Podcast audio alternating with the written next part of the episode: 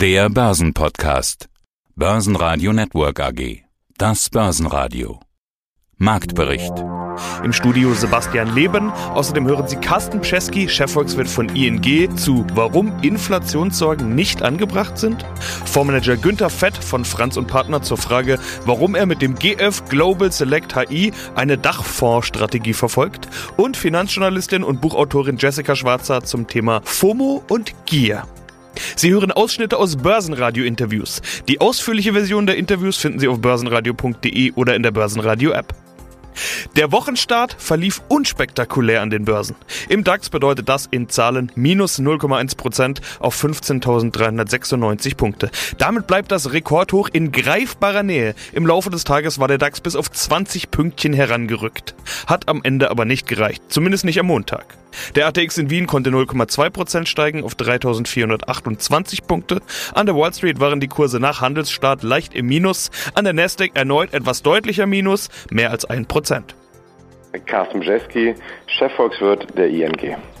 Der Markt ist nervös momentan, sehen wir in den letzten zwei Wochen immer wieder. Es liegt vermutlich nicht am Mai mit seinen alten Börsensprüchen und vermutlich auch nicht am immer noch schlechten Wetter, sondern eher an Inflationsdaten und auch an überall steigenden Rohstoffkosten. Hören wir auch in der Berichtssaison von nahezu jedem Unternehmen. Aus allen Richtungen hört man steigende Preise und da klingeln natürlich die Inflationsglocken. Herr Pschesky, wie beobachten Sie das? Haben Sie auch Inflationssorge? Naja, ist die Frage, wie man Inflationssorge definiert. Ich habe schon Inflationssorgen, weil halt die Preise steigen. Ich habe allerdings nicht die Sorgen, die einige der Marktteilnehmer haben, dass das jetzt auch zu einer starken Reaktion der Notenbanken führen könnte. Das heißt, wir müssen das mal ein bisschen aufdröseln. Wir sehen ja diese Inflationssorgen-Diskussion, die haben wir seit Anfang des Jahres. Wir haben höhere Rohstoffpreise, wir hatten auch noch Transportschwierigkeiten, Containerpreise, Halbleiterpreise, so das ist eine ganze Menge. Dann haben wir natürlich, wenn jetzt die Wirtschaften wieder aufgehen, werden wir einfach eine Wiedereröffnung Leistungsinflation bekommen, vor allem im, im Gastgewerbe, im Tourismusgewerbe. Da wird es also auch zu höheren Preisen kommen. Und dann haben wir natürlich nochmal in Deutschland selber auch die Rückführung der Mehrwertsteuer. Das werden wir auch in den Inflationsraten spätestens ab dem Juli sehen.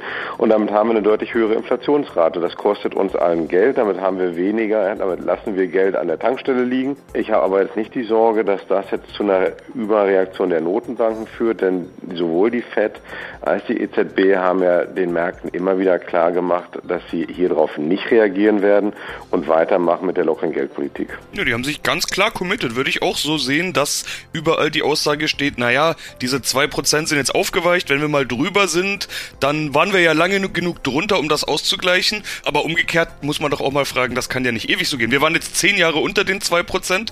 Sagt die Notenbank jetzt, na, dann sind wir jetzt halt mal 10 Jahre drüber? Oder ist es vielleicht nur ein ganz kurzes Überschießen der Inflation? Das ist ja auch ein Argument, was man ständig hört.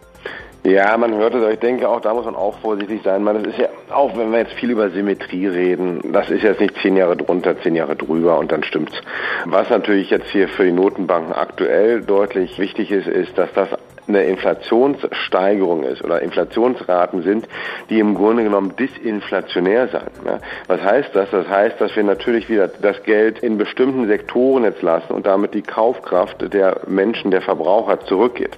Das heißt, mit einer Zinserhöhung könnte auch kein Rohstoffpreis wieder nach unten gedrückt werden, werden Hotels oder Restaurants nicht verhindert können, dass die ihre Preise erhöhen, wenn sie wieder aufmachen. Von daher können die Notenbanken hier auch herzlich herzlich wenig machen. Eine frühzeitige Zinserhöhung würde eher dazu führen, dass man vielleicht diesen anfangenden Aufschwung abwirkt. Und da muss man einfach als Notenbank abwarten. Ja, das kann sich, dieser, ganze Trend kann sich bis noch ins Jahr 2022 hineinziehen. Und dann geht es darum, sehen wir diese sogenannten Zweitrundeneffekte. Das ist das Wichtige für die Notenbanken. Zweitrundeneffekte heißt, sehen wir, dass sich ja, höhere Rohstoffpreise dann auch wirklich in der Wirtschaft festigen. Heißt das, dass wir eventuell auch höhere Löhne bekommen werden. Wenn wir höhere Löhne bekommen werden, ist das dann wirklich die Gefahr einer Lohnpreisspirale, auf die reagiert werden muss. Oder aber ist das, worauf ja die FED so ein klein bisschen spekuliert, wäre das dann eher nur der Anstieg von Löhnen im Niedriglohnsegment und damit eigentlich fast noch zu begrüßen, weil man damit eventuell auch sogar die Ungleichheit in Gesellschaften eventuell ein bisschen bekämpfen würde. Das spielt unheimlich viel eine Rolle. Das heißt für die Notbanken aktuell wirklich laufen lassen, nicht auf die Zinsbremse treten, eventuell nach dem Sommer mal ganz langsam den Fuß vom geldpolitischen Gaspedal wegnehmen, Stichwort eventuell das Tempo der Anleihenkäufe zurückfahren, aber eine Zinserhöhung, also wirklich das Rauftreten auf die Zinsbremse, sehe ich jetzt nicht vor Ende 2022 in den USA und nicht vor Ende 2023 in Europa. Gewinner im DAX waren Adidas mit plus 2,9%, die Deutsche Telekom nach einer Analystenempfehlung mit plus 2,7%, weiterer Gewinner BMW mit plus 1,2%. DAX-Verlierer war Siemens mit minus 2,1%, Siemens Energy mit minus 2,6% und Schlusslicht MTU mit minus 2,8%. Die sind genauso unter Druck wie andere Luftfahrtwerte wie Lufthansa oder Fraport. Grund sind Aussagen der grünen Kanzlerkandidatin Annalena Baerbock, die von Abschaffung von Kurzstreckenflügen und dem Ende von billigen Ticketpreisen gesprochen hat. In den USA sind Warner und Discovery im Fokus. Dort soll eine Megafusion anstehen. Warner Media wird von Konzernmutter AT&T abgespalten und geht mit dem Discovery Channel zusammen. TV-Sender wie HBO, CNN, Eurosport und das Hollywood-Studio Warner Bros. sollen so unter ein Dach kommen und ein Streaming-Gegengewicht zu Netflix und Disney bilden. Guten Tag, mein Name ist Günther Fett. Ich bin im Januar 1953 geboren, habe eine Banklehre absolviert, ein betriebswirtschaftliches Studium und war anschließend jahrzehntelang im Bankgeschäft tätig, vornehmlich bei zwei namhaften Privatbanken, eine in Düsseldorf und eine in München. Dort habe ich unter anderem auch die Vermögensverwaltung kennengelernt und machen dürfen für Firmenkunden. 1997 bin ich dann bei dem Münchner Privatbankhaus ausgeschieden und habe mich selbstständig gemacht und Sie betreuen den Dachfonds GF Global Select HI. Über den wollen wir sprechen.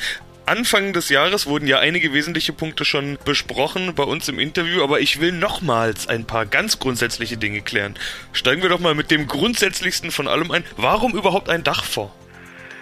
Warum ein Dachfonds? Ja, ich würde mir wünschen, dass sich die Leute diese Frage häufiger stellen würden, weil äh, sie würden dann wahrscheinlich auch viel häufiger einen Dachfonds kaufen. Ein Dachfonds ist ein Fonds, der eine wahnsinnige Diversifikation hat, eine Risikodiversifizierung in sehr, sehr viele einzelne Aktiengesellschaften. Und das Interessante ist, dass ich mir in meinem Dachfonds diese Investmentfonds, die ich da kaufe, deswegen heißt er ja Dachfonds, auch aussuchen kann nach den Regionen, in denen ich investieren möchte und nach den Branchen. Es kann ja zum Beispiel sein, dass ein Fonds, der in der Gesundheits- und Pharmabranche tätig ist, ganz andere Spezialisten hat für die Auswahl der Aktiengesellschaften als zum Beispiel ein weltweit anlegender Aktienfonds. Es kann auch sein, dass ein Fonds, der im Bereich Umwelttechnologie tätig ist, plötzlich Mitarbeiter hat, die im Ingenieurwesen tätig sind oder waren, um bestimmte Dinge einfach besser beurteilen zu können. Genauso wie der Mediziner unter Umständen in dem Gesundheitsfonds sitzt. Also soll heißen, mit der Fondsauswahl im Dachfonds, die im Dachfonds möglich ist, erreiche ich eine ganz andere Qualität bei der Auswahl der einzelnen Aktiengesellschaften. Wie gut lässt sich da denn tatsächlich diversifizieren? Also Sie haben mal gesagt 22 Fonds und damit über 1000 Aktien. Ich habe mich aber gefragt, sind es wirklich über 1000 Aktien? Die Fondsmanager der unterschiedlichen Fonds, die kaufen ja doch auch immer ähnliche Aktien. Also natürlich nicht immer, aber häufig ähnliche Aktien. Also ist bei 1000 Aktien dann 22 mal Apple mit dabei oder sind es wirklich 1000 Aktien? Ja, also wenn ich jetzt 22 internationale Aktienfonds hätte, reine internationale Aktienfonds, ist die Gefahr relativ groß. Nun habe ich aber rund 20 Prozent meines Vorvolumens investiert nur in den Bereich Ökologie, Nachhaltigkeit. Ich wette mit Ihnen, da finden Sie weder Microsoft noch Apple noch Google. Das sind einfach bestimmte Firmen, die Sie da nur finden. Oder wenn Sie meinen Fonds angucken im Bereich Pharma und Gesundheit. Oder wenn Sie meine Fonds angucken im Bereich Asien oder die Schwellenländerfonds, die ich habe. Die Frage, die Sie stellen, ist absolut gerechtfertigt, weil in vielen internationalen Aktienfonds und die dominieren in gewisser Weise schon meinen Dachfonds, aber internationale Aktienfonds habe ich vielleicht auch nur, mal sagen, 20 Prozent Alles andere ist sehr stark diversifiziert auf andere Branchen. Ich sagte Nachhaltigkeit, ich sagte aber auch Gesundheit und auf andere Regionen. Ich bin leidenschaftliche Aktionärin, Finanzbuchautorin, Börsenjournalistin. Mein Name ist Jessica Schwarzer und ich freue mich sehr auf das Interview. Aber jetzt ist es ja nicht nur die große Vernunft, die da um sich greift, sondern auch ganz viel FOMO, ein neuer Begriff, den wir in den vergangenen Monaten immer wieder gehört haben. Fear of Missing Out, also die Angst, irgendwie was zu verpassen. Jeder kennt im Umfeld irgendwelche Leute, die richtig gutes Geld verdient haben im letzten Jahr an der Börse oder mit Kryptos und so weiter. Das ist nochmal ein anderes Thema, sprechen wir vielleicht gleich auch noch kurz drüber. Aber ja, viele haben festgestellt, man kann an der Börse Geld verdienen und dann kommt dann die FOMO. Äh, Angst ist eigentlich immer ein schlechter Berater an der Börse. FOMO ist ja auch Angst oder ist ein bisschen FOMO okay? Also FOMO ist, glaube ich, vor allem auch Gier. Wobei, ehrlich gesagt, wir haben im letzten Jahr auch die Wirecard-Pleite erlebt und da haben ganz, ganz viele Privatanleger sehr viel Geld verloren. Es waren nämlich ganz viele Privatanleger da investiert. Ich übrigens auch mit einer kleinen Summe. Also wir haben schon auch äh, beide Seiten der Medaille im vergangenen Jahr gesehen. Ja, es gibt sicherlich einige, die sich haben von Gier anstecken lassen, die da nichts verpassen wollten. Ist ja schön, dass sie dann in der Schwächephase an den Märkten eingestiegen sind. Das hat sich ja auch gelohnt man hat das ja gar nicht so auf dem Schirm, aber der DAX hat ja im vergangenen Jahr wirklich ein paar Prozentpunkte plus gemacht. Also wir haben zwar im, wir hatten ja im Frühjahr ein neues Allzeithoch und ein paar Tage später ging dieser Corona-Crash los mit einem Minus von fast 40 Prozent in vier Wochen. Dann kam aber die Erholung und am Ende ist der DAX eben im grünen Bereich über die Ziellinie gegangen. Also es war letztes Jahr relativ einfach, Gewinne zu machen, wenn man einfach beherzt in diese Krise reingekauft hat. Jetzt müssen wir mal schauen, wenn sich so ein bisschen Spreu und Weizen trennen, wenn auch mal Gewinne mitgenommen werden, wenn die Nervosität wieder ein bisschen steigt, der eine oder andere vielleicht auch Höhenangst hat oder einfach nur Gewinne mitnehmen möchte, wie die Leute dann da damit klarkommen. Weil Börse geht eben nicht nur in eine Richtung und gibt immer mal Schwankungen, mal mehr, mal weniger. Und das bleibt eben abzuwarten, ob die damit dann klarkommen und ob die wirklich auch langfristig denken, also gerade diese FOMO-Anleger. Ja, und gerade diese FOMO, die sorgt ja auch dafür, dass manch einer die Aggregatzustände an der Börse ja auch einfach überspringt. Also mhm. da gibt es Kandidaten, die gehen vom Sparbuch direkt in die Kryptospekulation mhm. oder ins Daytrading. Das ist doch auch gefährlich, oder? Das ist mega gefährlich. Ich sehe Kryptowährungen sowieso relativ kritisch, weil da einfach nichts dahinter steht. Die sind nicht reguliert, da ist keine Notenbank dahinter, sie sind nicht mit Gold hinterlegt, whatever. Finde ich insgesamt schwierige Anlageklasse. Spannend, keine Frage, sehr spannend sogar.